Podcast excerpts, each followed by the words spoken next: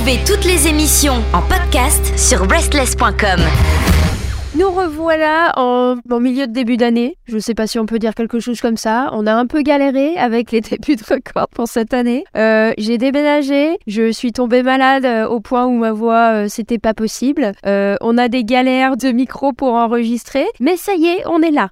Comment ça va Tommy en ce début d'année? Ça va très bien, j'espère que les petits oies vont bien aussi. Je viens d'avoir l'Académie française au téléphone, et non, on ne dit pas en ce milieu de début d'année. Mais bon, on va, on Bah, va quand même s'en le début sortir. d'année, mais au milieu, donc en fait, voilà, on est mi-janvier quoi. Oui, en fait, tout dépend de jusqu'où tu étends le début d'année. Est-ce que, est-ce que mars, on est encore en début d'année ou pas? Bah ouais, pour moi, on est encore en début d'année en mars. Bon, écoutez, on a fait notre mieux. Euh, on est là.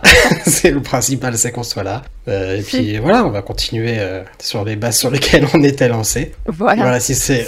Pas gagné, mais, euh, mais on est là et on enchaîne. Et justement, quoi de mieux comme premier sujet d'émission que de repasser sur quelque chose qu'on avait un petit peu, euh, même beaucoup, lancé l'année dernière, c'est-à-dire le Reading Challenge qu'on avait mis en place. Tout à fait, le bien nommé Challenge Overbooké pour 2022. Euh, on sait que vous avez été quelques-uns à nous suivre, on vous a vu sur les réseaux sociaux euh, nous taguer euh, avec des petites lectures à droite à gauche et c'était très plaisant. On sait effectivement, on s'attendait pas à ce que vous soyez des, centaines de milliers avec le hashtag Challenge Overbooké, mais ça fait plaisir de voir qu'on a peut-être motivé des gens à sortir un peu de leur zone de confort parce que nous, c'est ce pour quoi on l'a fait, c'est ce qu'on a essayé de faire. Euh, est-ce que, est-ce que tu as réussi, Marjorie, ce petit challenge? Alors, on en avait parlé un petit peu du coup en milieu d'année dernière, et là on peut dire cette expression. En fait, moi, ce qui s'est passé, c'est que du coup, j'ai fait deux ou trois même euh, déménagements successifs. Euh, donc, c'est-à-dire que tous mes livres sont encore aujourd'hui dans des cartons, dans un container entre Taïwan et les États-Unis. Donc, à partir de juin-juillet, ça a été extrêmement compliqué. Donc, grosso modo, en fait, ça n'a pas, j'ai pas vraiment coché de case depuis ce moment-là. Donc, moi, ça n'a pas super évolué. Et en termes général de lecture cette année, euh, je suis même un petit peu en dessous de ma moyenne au total, même si encore une fois, euh, c'est pas pour nous, c'était pas vraiment un, challenge euh, chiffré. Moi, c'est ça que j'ai un petit peu aussi euh, de mon côté euh, en parallèle. Euh, mais voilà, moi je suis, j'ai toujours tous les ans un but de 35 livres. Euh, là, j'en ai fait 33 et en fait, euh, je me rends compte que hormis sur le début d'année où j'ai pu effectivement le faire, le reste, je suis un peu revenu euh, dans mes habitudes en fait, à quelques exceptions près quand même dont on va pouvoir parler. Mais donc euh, voilà, à cause de ce déménagement, euh, ça n'a pas été une franche réussite. J'avais commencé l'année très fort, on finit un petit peu sur un demi-ton. Oui, et puis en même temps, bon, c'est compliqué de t'en vouloir. hein. C'est les déménagements déjà de manière générale, c'est compliqué. Là, t'as quand même traversé des des zones temporelles assez assez compliquées, donc bon, c'est un peu logique que t'aies euh, un peu levé le pied. Moi, c'est vrai que j'avais pas pour habitude de hum, compter en fin d'année les livres que j'avais lus. Euh, là, je l'ai fait et c'est vrai que euh, il y a quand même eu un, petit saut par rapport aux années précédentes, grâce slash à cause euh, de ce challenge, puisque c'est vrai que je pense que j'étais entre les 20 et 30 livres par an, livres classiques et BD compris. Et cette année, je pense que je suis entre 80 et 90, donc euh, il y a eu quand même un très très gros développement qui est venu assez naturellement et qui est venu à la base à cause d'un problème que j'ai, que j'avais anticipé, mais que je n'ai pas pu arrêter. Parce que je sais que je suis comme ça. Ça, ça s'est passé exactement comme je l'avais prévu. C'est que quand je vois une liste, je suis, euh, je deviens boulimique. Il faut absolument que tout soit fait le plus rapidement possible. Ce qui est pas très intelligent, mais c'est euh, pas non plus. euh, C'est c'est en partie pour ça, excuse-moi de t'interrompre, mais c'est en partie pour ça qu'en fait, quand on s'était reparlé en, en juin-juillet, euh, tu avais déjà couvert, il me semble, la totalité du challenge, à l'exception de deux livres pour lesquels tu attendais d'être livré, en fait. C'est ça, C'est ça ça, j'en étais à 28 sur 30. Mais euh, oui, en fait, c'est pas euh, tant négatif dans le sens où on pourrait dire que c'est une histoire d'ego, de il faut que je lise le plus, il faut que je sois le, le premier arrivé à la fin. Alors, c'est pas du tout ça parce que euh, si on n'avait pas parlé au milieu d'année, je l'aurais, je l'aurais pas dit que j'avais presque fini en juillet. C'était vraiment, c'est de moi à moi en fait. J'ai pas de, c'est juste moi face au miroir. J'ai pas besoin de dire aux gens, Ah, regardez tout ce que j'ai lu. Et, co- et comme tu l'as dit en début, c'est pas du tout une histoire de chiffres. Et la preuve en est, euh, la moitié des livres que j'ai lus cette année, euh, bah, ont été complètement inconséquents. Donc euh, si je les avais pas lus, ça n'aurait rien changé. Ça m'a fait entre guillemets, énorme guillemets, perdre du temps, parce que c'est pas vraiment une perte de temps de lire des livres qu'on n'aime pas. Mais en tout cas, voilà, moi ça a commencé comme ça. La première sable de, de livres, les 30 premiers, Il y en a très peu qui ont été mémorables. Et en revanche, une fois que je l'ai fini, ça m'avait ouvert d'autres voies, ça m'avait montré d'autres chemins. Et les 50 autres euh, livres qu'on suivi depuis cet été, c'est là où j'ai vraiment trouvé des choses extraordinaires que j'aurais pu peut-être trouvé avant si je m'étais pas précipité euh, à vite vite vite il faut que je lis ça il faut que je lis ça parce qu'en plus j'adore chercher. Donc le fait d'avoir cherché toutes ces catégories d'avoir cherché des livres à mettre dans ces catégories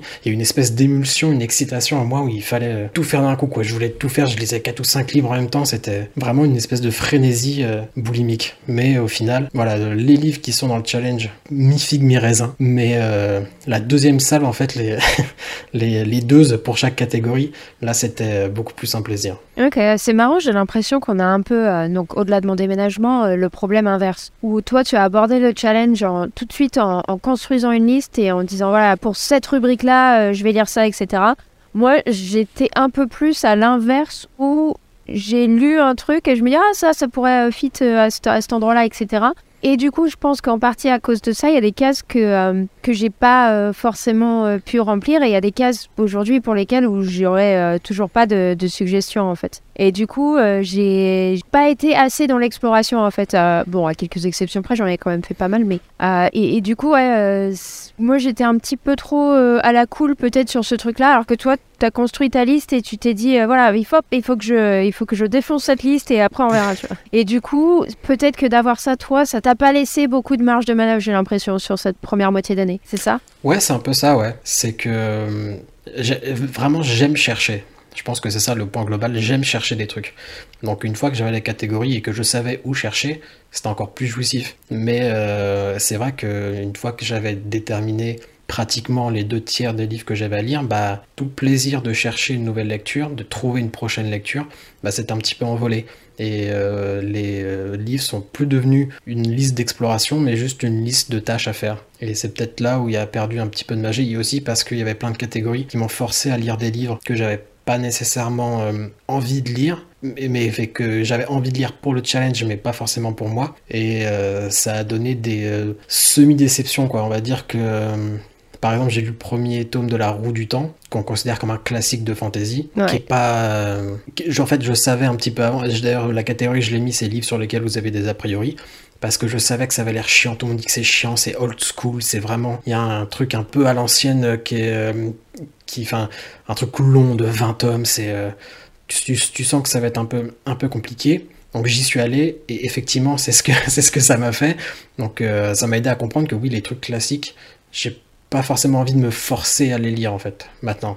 Ouais, euh, et sur la roue du temps, euh, je te comprends parce qu'effectivement, euh, peut-être que ça vieillit pas super bien, surtout. Enfin, il y a, y a, vraiment des livres comme ça, il y en a un petit peu à, foison en fait. là où je m'accroche quand même un petit peu à cette série, c'est qu'il y a Brandon Sanderson qui écrit à la fin et du coup je me dis, oh, je suis curieuse d'aller voir un petit peu euh, comment, euh, comment lui euh, poursuit un petit peu l'idée. Il faut en lire 10 avant d'arriver à Sanderson quand même. voilà, ouais, mais c'est pas grave. Par contre, tu vois, dans le même, dans le même acabit, une, quelque chose dont je suis assez, pour lequel je suis assez contente en fait, c'est que donc en partant de, de Taïwan en juillet, euh, j'ai dû quand même prendre quelques livres avec moi, vous pensez bien. Et euh, du coup, ça m'a forcé en fait à lire des trucs que j'avais sur euh, dans ma bibliothèque depuis longtemps et que tu vois où j'aurais été distraite potentiellement par the new shiny thing that I can see on the side. Oh, regarde une librairie. voilà. donc ça, c'est arrivé aussi, mais j'ai été agréablement surprise par quelque chose de, de fantasy aussi et de relativement relativement classique mais c'était euh, euh, Assassin's Apprentice par Robin Hobb. Donc voilà, un classique aussi, je me suis dit ouais, il faut absolument que je le lise à un moment, etc. Et euh, ce truc-là était sur, sur, sur, mon étagère depuis 1500 ans. Et du coup, je l'ai lu, et en fait, c'était vachement bien. Attends, t'as lu, lu jusqu'où? J'ai lu le premier pour le moment. Parce que moi, j'ai eu la première partie du cycle, et la fin m'a extrêmement agacé, pardon. Donc du coup, j'ai ah, pas su parce qu'il y a une vingtaine de livres et ils sont, euh, ils sont découpés en trois, trois cycles trilogie, temporels, il me semble. Et, et à la fin de la première, j'étais passablement énervé, donc du coup, j'ai pas continué.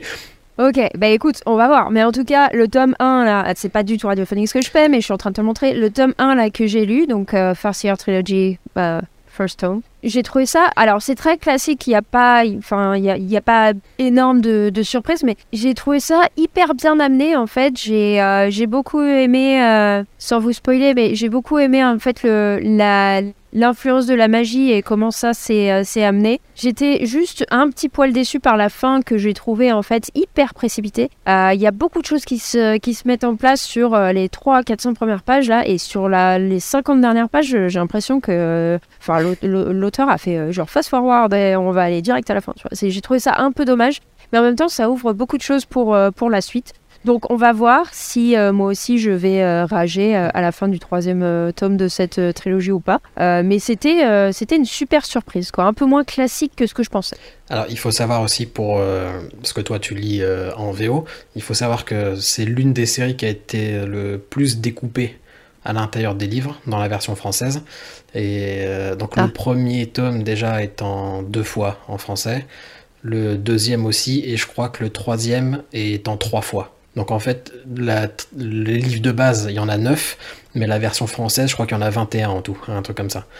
Donc, euh, On a des maisons d'édition en France qui sont un peu gourmandes quand même. Ap- Après, c'est il faut plus de mots en français pour dire la même chose en anglais. Donc c'est aussi un, pro- un Ouais, problème, certes, de, mais bon, un euh, problème de taille des livres aussi. Non, parce que par exemple, Non, non, mais euh, tu prends les, les Sanderson, les, euh, les Starlime Archives, ils sont, ils sont obligés de le faire en deux parties parce que là, pour le coup, les...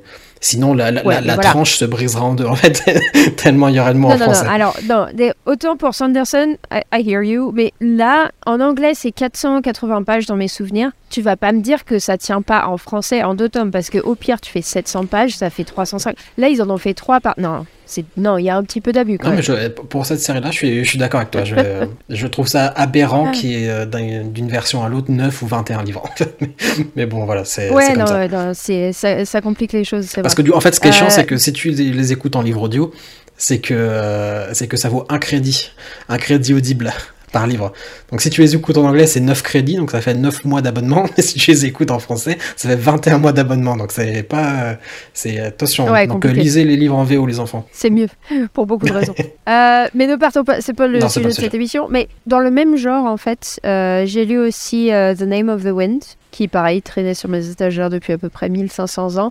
Et Name of the Wind, j'avais dû en parler avant, mais en fait, je l'ai commencé 3-4 fois, j'ai jamais réussi à rentrer dedans. Et un jour, je l'ai pris et je me suis retrouvée à la fin. et J'ai fait Ah, bon, bah voilà, on l'a lu. Euh, C'était top aussi. Du coup, j'ai euh, le deuxième tome et le troisième qui n'existe pas, qui viendra peut-être un jour. Euh, mais, euh, mais voilà un petit peu euh, ce qui a changé pour moi cette année. Ce qui a changé aussi en parlant de livre en VO, c'est que j'avais démarré l'année sur un livre en espagnol. Ça, c'est quelque chose que je compte, bien refaire cette année. Je suis en train de, construire en fait toute une section de bibliothèque imaginaire pour le moment, parce que mes livres sont pas là, mais une section en espagnol. Donc ça, ça va être cool. Et ça, ça a été lancé cette année par rapport au, au challenge overbooké. Donc de ce point de vue-là, c'était pas mal. J'ai lu du Damasio aussi pour la première fois, et ça, ça va continuer. Donc ça, c'était top. Ça va continuer parce qu'on va Euh, faire un épisode, comme on avait fait sur Neil Gaiman, on fera euh, cette année un épisode sur Damasio, mais il faut qu'on rattrape euh, chacun euh, quelques, quelques ouvrages. Ouais, ce serait bien que j'en ai lu euh, plus, Plus, plus que un. que je puisse un petit peu en parler quand même. Euh, voilà, sinon, j'ai aussi diversifié moi en lisant euh, Sandman pour préparer l'émission Neil Gaiman, mais aussi parce que la série était sortie et que Barbara à la maison euh, avait laissé traîner le, le tome 2. Donc j'ai euh, regardé, c'était euh, c'était très sympa. Encore une fois, pour ma part, pas euh, hyper fan du format, mais, euh, mais voilà. J'ai fait de l'audiobook aussi, chose que j'avais pas vraiment fait avant. Donc voilà, non, je pense que c'était quand même une année...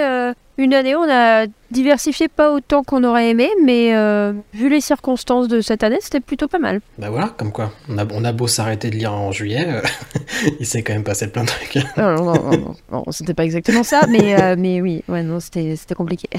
Alors, euh, qu'est-ce qu'on fait euh, du coup? Qu'est-ce qu'on a appris et qu'est-ce qu'on amène du, du coup en 2023 Comment est-ce qu'on change les choses pour 2023 Qu'est-ce qu'on garde Qu'est-ce qu'on change par rapport à ce challenge d'après toi? Alors, j'ai euh, fait. oh, rien ne sera définitif, hein, mais j'ai fait une petite liste de, de potentielles nouvelles catégories.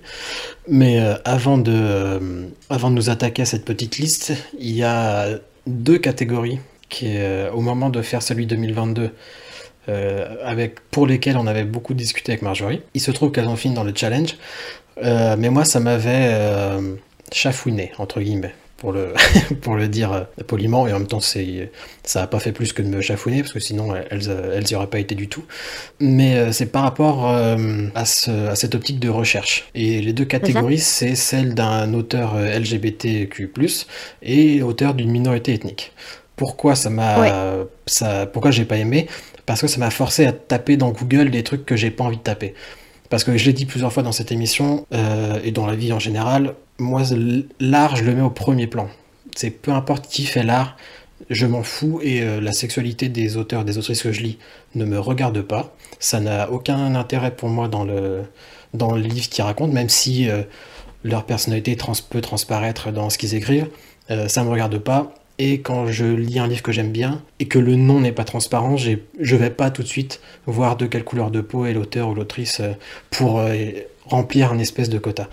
Donc ça m'a un peu dérangé, je comprenais, et c'est pour ça qu'on l'a gardé, euh, les arguments de Marjorie qui étaient de, même si ça peut paraître un, peu malsain, un peu voyeuriste, c'est quand même des communautés qui sont pas assez mises en avant, et il faut se battre pour les mettre en avant. Donc c'est pour ça qu'on les a gardées. Mais il y a quand même ce truc où, euh, quand j'étais devant, euh, devant Google à taper euh, écrivain euh, de fantasy noire, écrivain de fantasy gay pour euh, trouver des, trucs à mettre dans cette catégorie, bah, ça m'a un peu mis mal à l'aise parce que c'est ce truc, ça devrait pas être important. Je sais que faut le mettre en avant et on continuera à le faire parce que tout le monde a le droit d'avoir sa voix représentée dans l'art mais ça m'a mis dans cette situation que j'ai pas aimé en fait. Ouais, alors après il me semblait aussi, je sais plus si on en avait discuté dans le cadre de l'émission ou, en dehors, mais on avait parlé d'auteurs et d'autrices euh, qui, euh, enfin, qui faisaient partie de ces minorités et dont au final on avait réalisé qu'on n'avait jamais entendu parler. alors Octavia Butler, euh, ils ont voilà, alors qu'ils ont publié des choses qui, alors que je n'ai pas forcément lu dans le cas d'Octavia Butler, mais qui sont qui, qui, sont vraiment cool. Donc là, je l'ai. Vous voyez pas, mais j'ai fait un petit tas de livres pour faire un pied de micro en fait, et du coup voilà. Donc le livre dont, dont j'ai envie de parler, voilà, c'est L'autrice, c'est euh, N.K. Jemisin. Euh, qui est du coup euh, ouais, une autrice noire. Et je sais plus si elle est LGBT, mais en tout cas, elle, décrit des scènes LGBT dans, dans The Fifth Season. j'étais assez surprise de voir que moi, je n'en avais pas vraiment euh, entendu parler avant, alors que ce qu'elle écrit était, euh, était très très bien, c'est très bien ficelé à la fois sur le fond euh, et, et, sur la forme. Donc en fait, oui, la raison pour laquelle moi je tenais à avoir ces catégories, même si dans l'absolu, on s'en fout, de savoir de quelle couleur la personne est ou euh, ses habitudes euh, sexuelles, euh, parce que ça n'a, pas grand rapport. En fait, ce sont des minorités qui, qui a priori, n'ont pas forcément accès aux maisons d'édition, n'ont pas forcément accès à la chance de pouvoir publier et, vendre des livres et être, et être marketés, en fait, tout simplement. donc, c'est pour ça que qu'il y a ces catégories-là et, pour ça qu'on les pousse. Mais c'est un, éternel euh, débat en fait, euh, parce que je, vois tout à fait la logique euh, dans, ce que tu dis aussi. Mais voilà, moi, d'avoir ça euh, ces catégories-là dans la liste, ça m'a permis aussi justement d'aller chercher et de découvrir euh, des, auteurs et des autrices. Et c'est quelque chose que j'aurais pas forcément vu si ça avait pas été là, tu vois. Et je pense qu'aujourd'hui, grâce à cette, euh, ce mini challenge que je me suis mis, je suis, je suis peut-être un petit peu plus ouverte sur la question. Alors, il y a encore énormément de boulot à faire, ça je vous l'accorde. Mais, euh, mais je pense que c'est un pas et, euh, et, pour ça, je regrette pas de l'avoir mis. Alors après, oui, euh, tu l'impression un peu de, de rentrer dans l'intimité des auteurs potentiellement. Et encore une fois, qu'est-ce que ça a à voir avec l'art? Ben, au final, c'est des voix différentes de celles dont on a l'habitude. Euh, tu vois, les scènes, euh, les scènes de Jamieson euh, dans, dans Fifth Season, il me semble pas avant que j'avais lu de scènes LGBT. Et, et c'est pas fait de manière, c'est pas fait de manière crasse forcément, etc. C'est vraiment, c'est, juste normal en fait. et pour moi, c'est ce que ça devrait être. Ouais, bien sûr. Mais en fait, oui, le, problème, c'est de, en les, en les remettant encore dans cette catégorie, on le limite à t'es pas un auteur de science-fiction, t'es un auteur de science-fiction transgenre, ou t'es un auteur de fantasy noir. Toujours rajouter le truc derrière. Et ça peut. Euh, en fait, c'est euh, une épée à double tranchant. Dans, un sens, tu mets en avant une voix qui n'a pas euh, été suffisamment entendue, un point de vue, comme tu dis, des, des, scènes qui peuvent être faites différemment, des histoires dont on n'a pas forcément connaissance. Mais de l'autre côté, tu réduis quand même un tout petit peu au je t'ai trouvé pas parce que t'étais bon, je t'ai trouvé parce que tu faisais partie de cette sous-catégorie. Euh, alors pour le truc LGBTQ+, j'ai pas de solution et, euh, ça me dérange absolument pas de, le garder. Pour le truc de, de minorité ethnique, en revanche, j'ai trouvé une petite, euh, une petite astuce, enfin peut-être. je me suis dit que plutôt que de faire ça, pourquoi ne pas essayer de, de lire un livre de chaque continent. Et donc d'avoir six catégories, euh, lire un livre d'un pays d'Afrique, lire un livre d'un pays d'Asie, d'Amérique du Nord, euh, du sud d'Europe et d'Océanie, je vous passe l'Antarctique, hein, vous aurez compris pourquoi, mais ça peut être une, autre manière de d'avoir, bon, Europe, Amérique du Nord, forcément, c'est ce qu'il y a de plus commun avec euh, nos sociétés parce que c'est l'Occident, mais voilà, des auteurs néo-zélandais ou australiens, tu vois, ou même des Tonga, j'en sais rien, je, je sais pas ce qu'il y a, mais du coup, je sais pas du tout quel est leur folklore, euh, comment, comment ils pensent. Euh, dans certains pays d'Asie euh, non plus, voilà, en sortant du Japon, de la Corée du Sud et de la Chine, bah, peut-être qu'il y a des auteurs qui ont d'autres trucs à proposer, et que ça pourrait être une, une alternative à juste réduire à minorité ethnique. Alors, je suis à la fois d'accord avec toi et à la fois pas, comme d'habitude. c'est que, en fait, c'est pas parce que t'es africain que t'es forcément noir en fait. Euh, ah non, là, c'était pas une question de couleur. Hein. Bah ouais, mais c'est pour avoir euh, cette diversité quand même. Et au final, si tu prends un pays comme l'Afrique du Sud, euh, tu as des blancs et des noirs qui sont africains du Sud. On a le bon exemple avec, euh, avec Elon Musk, par exemple. c'est en fait c'est une histoire de, de, représentation même au sein d'un pays. donc je comprends, je comprends l'idée et d'un côté culturellement c'est intéressant, mais pour moi c'est pas nécessairement comme ça que qu'on qu'on œuvre à qu'on œuvre à l'égalité en fait. Euh, parce que c'est comme la France au final. La France, elle est vachement euh, multiculturelle et multiraciale de ce point de vue-là aussi. Tu peux pas, peux pas te dire, euh, bah sur le continent européen, enfin, ouais, ce sera potentiellement quelqu'un qui a une histoire et un background européen, mais aujourd'hui, tu vois, des Marocains qui sont issus de l'immigration et qui sont français et marocains comparés à nous qui sommes français, on va pas avoir la même voix, pas avoir la même histoire. Et le fait est que en tant que personne blanche, euh, si moi j'arrive euh, dans une maison d'édition avec un livre et qu'il y a euh, un Marocain, une Marocaine qui arrive avec le même livre dans la même maison d'édition, aujourd'hui encore malheureusement, c'est moi qui aurai le plus de chances d'être publié. Et tu vois, c'est ça qu'on essaye de rattraper et c'est des centaines d'années de ça qu'on essaye de rattraper en ayant ces quotas. Moi, je suis pour l'élimination de ces quotas au final, mais on peut pas faire ça tant qu'on n'a pas rééquilibré la balance. Donc, on peut faire un livre par continent parce que ça me semble super intéressant, mais pour moi, il faut garder aussi euh, le côté euh, le côté racial quelque part quoi. Bah après si oui bien sûr, mais après si tu pour un livre d'Afrique tu choisis un livre d'Africain du Sud blanc, c'est c'est les gens que ça regarde. Alors peut-être pas au niveau de l'Afrique elle-même, mais au niveau de l'Afrique du Sud, je pense que statistiquement tu as plus de chances de tomber sur un livre de quelqu'un qui, qui l'a écrit en étant blanc. Après si tu trouves un blanc au Kenya, ça reste une minorité ethnique. Oui, non, bien sûr. Mais euh, Non, et ce sera une personne qui, de toute façon, aura un vécu euh, potentiellement hyper intéressant, peu importe, euh, peu importe la couleur de peau. Mais, mais enfin, tu vois ce que je veux dire. Tout à fait. Mais d'ailleurs, n'hésitez pas à nous dire ce que vous en pensez. vous qui nous écoutez, hein, c'est comme on dit, là, c'est une discussion. Il n'y a pas de, il y a pas, on, bah, grave rien dans le marbre. Entre, vu que c'est une discussion entre deux bah, blancs, ce serait bien d'avoir.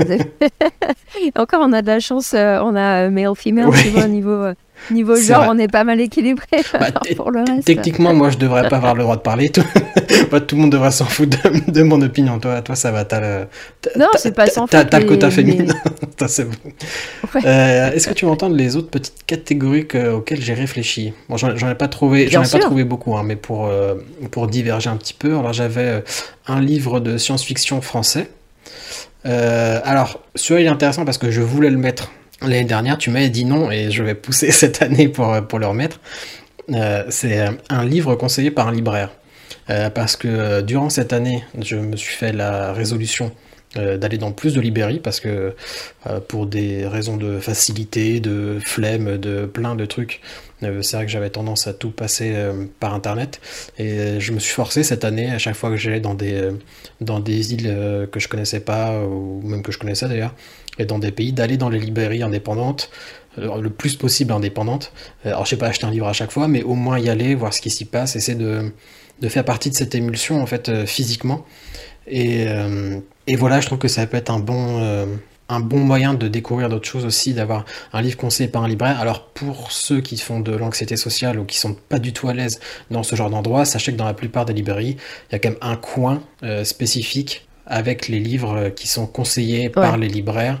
Et vous n'êtes pas, vous pas obligé de parler à une personne. Ne vous inquiétez pas. Euh, les... Vous aurez des points bonus si vous parlez à des gens, mais c'est pas obligé. Les, anxieux, on est ensemble. Euh, vous n'êtes pas obligé de parler à des gens, mais pour euh, voilà et c'est si possible si vous êtes dans une grande ville euh, qui a beaucoup de librairies d'aller dans une librairie indépendante euh, c'est vraiment un truc que je vais essayer de faire plus ou cette année essayer de faire de plus en plus de publicité dessus parce que c'est assez honteux que je l'ai pas fait avant et donc ça me tient beaucoup à cœur. ça c'est un truc que je t'avais dit non l'année dernière et que j'ai remis, tu vois comme quoi je c'est pas c'est pas que de mon côté hein, que je me fais pas saucer. Euh, un prix Nobel de littérature qu'on avait remis dans un, livre primé, mais c'est vrai que moi je suis tombé dans la facilité de prendre un prix Hugo ou un prix Nebula, donc voilà des trucs euh, qui, qui me sortent pas vraiment de de ma zone de confort, alors que là un prix Nobel, bon c'est vrai que j'en ai ai jamais lu. Euh, pour rester dans les prix, un des grands prix français de littérature. alors j'en ai mis trois entre parenthèses, mais il y en a peut-être d'autres. chacun font comme comme ils veulent, mais parmi les grands prix, euh, le Renaudot, le Goncourt et le Femina, c'est quand même trois, trois grands prix, donc si vous en trouvez un euh, dans cette catégorie, ça peut être euh, intéressant. Moi, c'est pas non plus des livres que j'ai pour l'habitude de lire. alors celui-là, c'est une catégorie, alors ça va demander un petit peu de recherche peut-être, si, on, si on la garde bien sûr. mais je me suis dit que ça peut être un, petit côté fun pour en apprendre un peu plus. Alors j'ai bien fait attention à la formulation, hein, parce que tu vas, tu vas vite comprendre, Marjorie. Euh, l'un des romans préférés d'un de vos auteurs préférés. Et non pas le roman préféré de votre auteur préféré, parce que je sais que ça peut causer des crises d'angoisse, ce, genre, de choses. Mais donc voilà, ça demande un peu de recherche, euh, trouver un, auteur que vous aimez beaucoup et chercher dans les interviews s'il a déjà nommé euh, un livre qu'il aime beaucoup, ça peut être, ça peut être amusant. Et j'ai trouvé deux listes, j'ai cherché une liste, liste célèbre de livres pour essayer de trouver des, tu, vas comprendre, t'inquiète pas. Marjorie me fait les gros yeux, c'est pour ça que je dis ça. Euh, je, je penche la tête, euh, je comprends rien, mais vas-y. ça, va être clair. Euh, en 1999, Le Monde a fait une liste des 100 livres du siècle. Donc retrouvez cette liste et piochez-en un dedans. Et comme autre liste célèbre, il y a la Crime Writers Association qui en 1990 a fait une liste des 100 meilleurs romans policiers de tous les temps et pourquoi pas les piocher là-dedans pour, euh, pour avoir une petite, un petit livre énigme. Est-ce qu'au final, avec des classements comme ça, on va pas tomber un euh, peu sur les mêmes pas au final? Ouais, est-ce que tu. Non, pas sur les mêmes nécessaires. Enfin, retomber sur des classiques, quoi. C'est ça que je veux dire. C'est retomber, euh, retomber sur du, du, Shakespeare, retomber sur du Jane Austen, des choses comme ça, en fait. Ça peut être une manière de se forcer à lire des classiques. Parce que moi, par exemple, euh, c'est pas des choses vers lesquelles je vais. Et j'ai vu, j'ai appris cette année que vraiment c'est pas trop pour moi, mais il y a quand même des choses où ça peut, avec le temps, peut-être. Mhm. Par exemple, je suis sûr que dans les 100 livres du siècle, je suis sûr qu'il y a Le Seigneur des Anneaux. Pour ceux qui l'ont pas lu et qui cherchent une raison de le lire, ah bah oui. Ça peut. Euh, non, bah oui, non, là, si ça y est pas, tu, tu, oublies le classement. Attends, c'est en 99, donc c'est avant les films, donc peut-être on sait pas. Ouais, non, non, mais même, même, avant les films, t'as ça, t'as Dune, euh, enfin des trucs comme ça, c'est obligé. J'ai pas vérifié, mais ça doit y être, effectivement.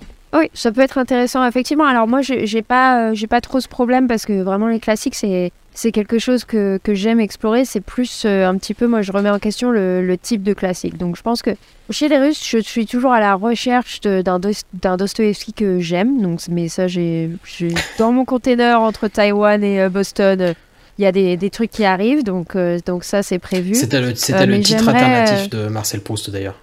Base, ça s'appelait pas La recherche du temps perdu, c'était à la recherche d'un, Dostoevsky que j'aime. c'est possible. Mais tiens, tu vois, justement, euh, Proust sur ma liste potentiellement aussi. j'essaie de, de, de, rajouter ouais, des, des, Anglais qui ne soient pas Jane Austen, qui était anglaise, ouais, elle n'était pas américaine. Je ne vais, je vais pas te contredire. Euh, je ne sais plus, mais bref, euh, me, diriger un petit peu plus. Enfin voilà, revoir un petit peu euh, comment, comment j'aborde les classiques pour avoir un biais peut-être un peu moins russe. donc donc c'est un petit peu c'est un petit peu l'idée. dans les catégories moi que que j'ai bien aimé du coup, ouais comme j'avais dit démarrer démarrer l'année en espagnol c'était difficile mais c'était cool. J'aimerais en fait je vais toujours l'avoir parce qu'en fait je reviens là-dessus par défaut mais peut-être un petit peu moins de, de, Star Wars euh, dans la liste parce que là, euh, parce que là il y en a, il y en a beaucoup quand même. Euh, donc donc donc c'est un peu c'est un peu compliqué. et ouais peut-être en fait moi j'ai pas j'ai pas de problème avec les catégories ni avec les nouvelles que tu proposes, mais il faudrait peut-être que je fasse un petit peu plus comme toi sans rester dans un blocage forcément, mais peut-être prévoir un petit peu plus en avance euh, ce que je vais pouvoir lire, ça aura au moins le, bénéfice de euh, voilà quand j'arrive dans une euh, dans une librairie ou que je vois un livre auquel j'avais pensé lire ah bon bah il est là bon bah je vais le prendre tu vois. Ça arrive ça arrive souvent des choses comme ça donc ça peut peut-être me forcer un petit peu à ça. J'aimerais continuer un petit peu sur ma lancée de lire des trucs qui sont sur mes étagères depuis 1500 ans sur la pile à lire donc donc plus me, diriger sur des choses comme ça sachant que pour chaque catégorie qui rentre il va falloir une catégorie qui sort parce qu'on va, on va rester sur, on va rester sur 30, hein, on va pas surcharger. Non, mais il y en a plein, voilà, les catégories blagues. Euh, euh le, livre, euh, livre dont vous êtes le héros, bon, on n'est pas obligé d'en faire un tous les ans, quoi. c'est, ça, ça va, c'est, bon. ça peut se faire, ça peut se faire, ça part bien, écoute. Une fois qu'on aura décidé, euh, justement, un petit peu de cette, de cette liste finale, on vous la partagera pour avoir vos réactions déjà. Et puis, et puis pour démarrer, parce qu'on est déjà euh, en janvier au moment où on enregistre tout, tout ça. Eh oui, les petits oies, il euh, faut s'y mettre. Il va hein. falloir démarrer. Eh ouais. Hop hop, c'est parti. Restless. Tous les rocks sont sur Restless. Alors, dans les lectures du moment, Tom, où est-ce qu'on se situe? Dis-moi tout. Eh bien, on se situe pas mal. Écoute, J'attendais pas à ce que, tu me poses la question sous cette angle. ça m'a un peu, pardon, un bah, peu pris au dépourvu. Comment, comment ça va hein? Comment, comment est-ce que vous allez, M. euh, oui, alors, euh, alors, des petites lectures. Euh, alors j'ai deux livres que dont j'avais pas prévu de parler ensemble, mais ça m'a un peu, un peu pris par surprise. c'est Je revenais des autres de Melissa d'Acosta, dont j'avais déjà parlé cette année avec Tout le bleu du ciel. donc je continue sa, sa, bibliographie. Et donc Je revenais des autres, qui est encore un, roman euh, que j'avais que j'avais beaucoup aimé et l'autre euh, à côté euh, c'est les douleurs fantômes tout simplement parce que c'est la suite de Je revenais des autres ce dont je n'avais absolument aucune idée donc j'ai eu du bol en les prenant de lire, de lire le bon en premier, de lire le premier en premier parce que c'était pas c'est pas vraiment marketé de la sorte. C'était pas gagné. Voilà, c'est une, une, histoire assez, assez intéressante où, euh, je ne vais pas vous la spoiler, mais elle réussit un tour de force de nous faire suivre et aimer un personnage qui, pendant la plupart du premier livre, est assez insupportable et antipathique, mais euh, on arrive à, elle arrive à nous faire avoir de la tendresse avec ce personnage. Euh, c'est c'est un, drame humain assez, assez intéressant. La suite, euh, comme euh, pour ce que, ce que je disais un peu plus tôt, euh, la fin des douleurs fantômes m'a passablement énervé et je suis pas le seul. J'ai été voir quelques réactions sur internet et c'est vrai qu'il y a eu un petit, un, petit glissement de, terrain. Voilà, la, botte qui restait plantée dans la neige avec la fin de cette duologie donc. mais voilà, ça reste des très bonnes lectures si vous aimez. alors, elle est, catégorisée feel good. Je trouve que c'est une très mauvaise euh, explication de, ce qu'elle écrit. Et d'ailleurs elle n'est pas elle-même d'accord avec, euh, avec l'appellation feel good. Et je trouve que ça va pas du tout non plus. C'est vraiment euh, c'est de la tranche de vie slash drame. Mais voilà c'est pas il n'y a pas que des trucs feel good. Donc voilà. Et très rapidement après j'ai enfin lu la BD Blast de Manuel Arsenet que je cherchais à lire depuis, depuis longtemps. J'ai enfin mis, mis la main dessus. Il y a quatre, quatre volumes. Et euh, c'est vraiment très très bien. C'est euh, voilà, c'est Manuel Arsenet est assez réputé dans le monde de la BD euh, francophone. Et, on comprend pourquoi. Et voilà, et Blast, c'est vraiment autant visuellement que pour l'histoire, c'est très intéressant et de, de voir l'histoire se dérouler et la fin que ça apporte. C'était vraiment très satisfaisant et je m'attendais pas, pas spécialement. Mais voilà, c'était bon, c'est un classique, hein, donc c'est pas c'est pas très surprenant de, trouver ça très bien, c'est pas la vie du siècle, mais voilà, j'ai enfin rattrapé Blast de Manuel Arsenet, et si vous cherchez une, BD noire, sombre, assez, assez dépressive, il hein, faut, avoir, faut avoir bien bien le moral hein, pour la lire, mais voilà, si vous aimez ce genre de choses, c'est foncez dessus, c'est vraiment, vraiment exceptionnel. Excellent. Et eh ben on démarre bien l'année, non euh, De mon côté, je, alors je ne sais plus de quoi je vais parler dans la dernière émission, pour ne pas vous cacher, parce que là ça fait un moment. Euh, mais j'avais relu, j'avais lu pour la première fois le Hobbit euh, Diaspora de Greg Egan que, que j'ai fini il n'y a pas si longtemps aussi au final. Diaspora c'était assez particulier, donc c'est de la, c'est de la science-fiction. et en fait, les idées qui sont exposées sont, c'est assez fou. Le problème, c'est que j'ai l'impression que l'auteur a écrit ce livre juste pour exposer ses idées. Euh, donc, pendant tout le livre, on explore euh, juste, euh, juste ces idées-là et, et, les personnages, en fait, en souffrent un peu parce que, du coup, y a, y a pas, les, personnages n'ont pas vraiment de voix particulière. Il n'y a pas vraiment de, nécessairement de, de, de, développement de ces personnages qui, qui est fait. C'est vraiment ils sont utilisés comme des outils pour exposer les, idées, les idées scientifiques de l'auteur. Euh, donc de ce point de vue-là, c'est un peu limité. Après, les idées sont hyper intéressantes. Euh, c'est euh, la recherche de, vie intelligente dans, dans l'espace et à travers les univers, du coup. donc, super intéressant, mais un peu, un peu décevant aussi, d'une certaine manière. Et alors là, par contre, sur le point de vue physique, les enfants, accrochez-vous, parce que même moi, avec ce que j'ai lu en vulgarisation d'astrophysique, il y a des moments, enfin même pas que des moments, quasiment tout le livre, j'étais là, hein? Quoi? C'est quoi ça? Ok. Donc c'est euh, c'est complexe et à la fois bien et mal amené euh, d'une manière. Donc voilà, je, vais sûrement euh, continuer à explorer un petit peu cet auteur parce qu'il a, il a écrit d'autres d'autres choses. c'est pas c'est pas une déception complète, mais ouais, c'est un peu dommage. Il y avait mieux à faire, je pense. Voilà. ensuite, j'ai lu euh, Darth Plagueis parce que du coup euh, Star Wars euh, n'est jamais bien loin. J'ai beaucoup beaucoup apprécié donc là ce livre fait le focus en fait sur la relation entre Sidious et, Plagueis donc donc comment comment ça a démarré et, comment ils ont pris le contrôle. Ça permet de faire le lien entre préquel et séquel donc c'est plutôt pas mal. Ça permet d'expliquer d'essayer d'expliquer des choses euh, donc, euh, donc, donc très bien. Et c'est impressionnant de voir en fait toutes les machinations qui, euh, qui ont été mises en place et à quel point même des personnages au final comme, comme Padmé sont, sont vraiment des pions sur un échiquier. Et, et, tout était un, petit peu, un petit peu prévu d'avance. Donc, donc voilà, ça j'ai pas mal apprécié. C'était plutôt sympa. Et aussi donc Assassin's Apprentice dont j'ai parlé plus tôt dans l'émission, je vais pas revenir dessus. Euh, mais euh, mais c'est bonne surprise aussi euh, au final. c'est parfait. On démarre l'année plutôt pas mal, oui, non on est, on est plutôt bien. Bon, bah parfait. Alors on vous retrouve dans la prochaine. Toutes nos émissions et chroniques sont maintenant disponibles sur vos plateformes de podcast préférées. Spotify, Deezer, Apple, Amazon. N'hésitez pas à vous abonner.